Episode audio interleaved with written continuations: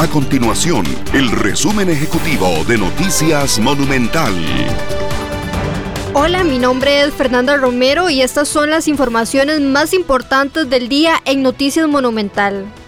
Un grupo dentro del partido Unidad Social Cristiana llamado Gente Unidad envió una carta al expresidente Rafael Ángel Calderón con el propósito de hablar sobre la posibilidad de formar una coalición de cara a las elecciones presidenciales del 2022.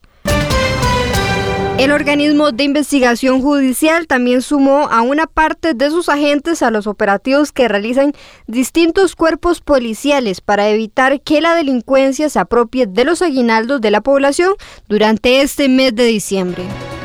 Estas y otras informaciones usted las puede encontrar en nuestro sitio web www.monumental.co.cr. Nuestro compromiso es mantener a Costa Rica informada.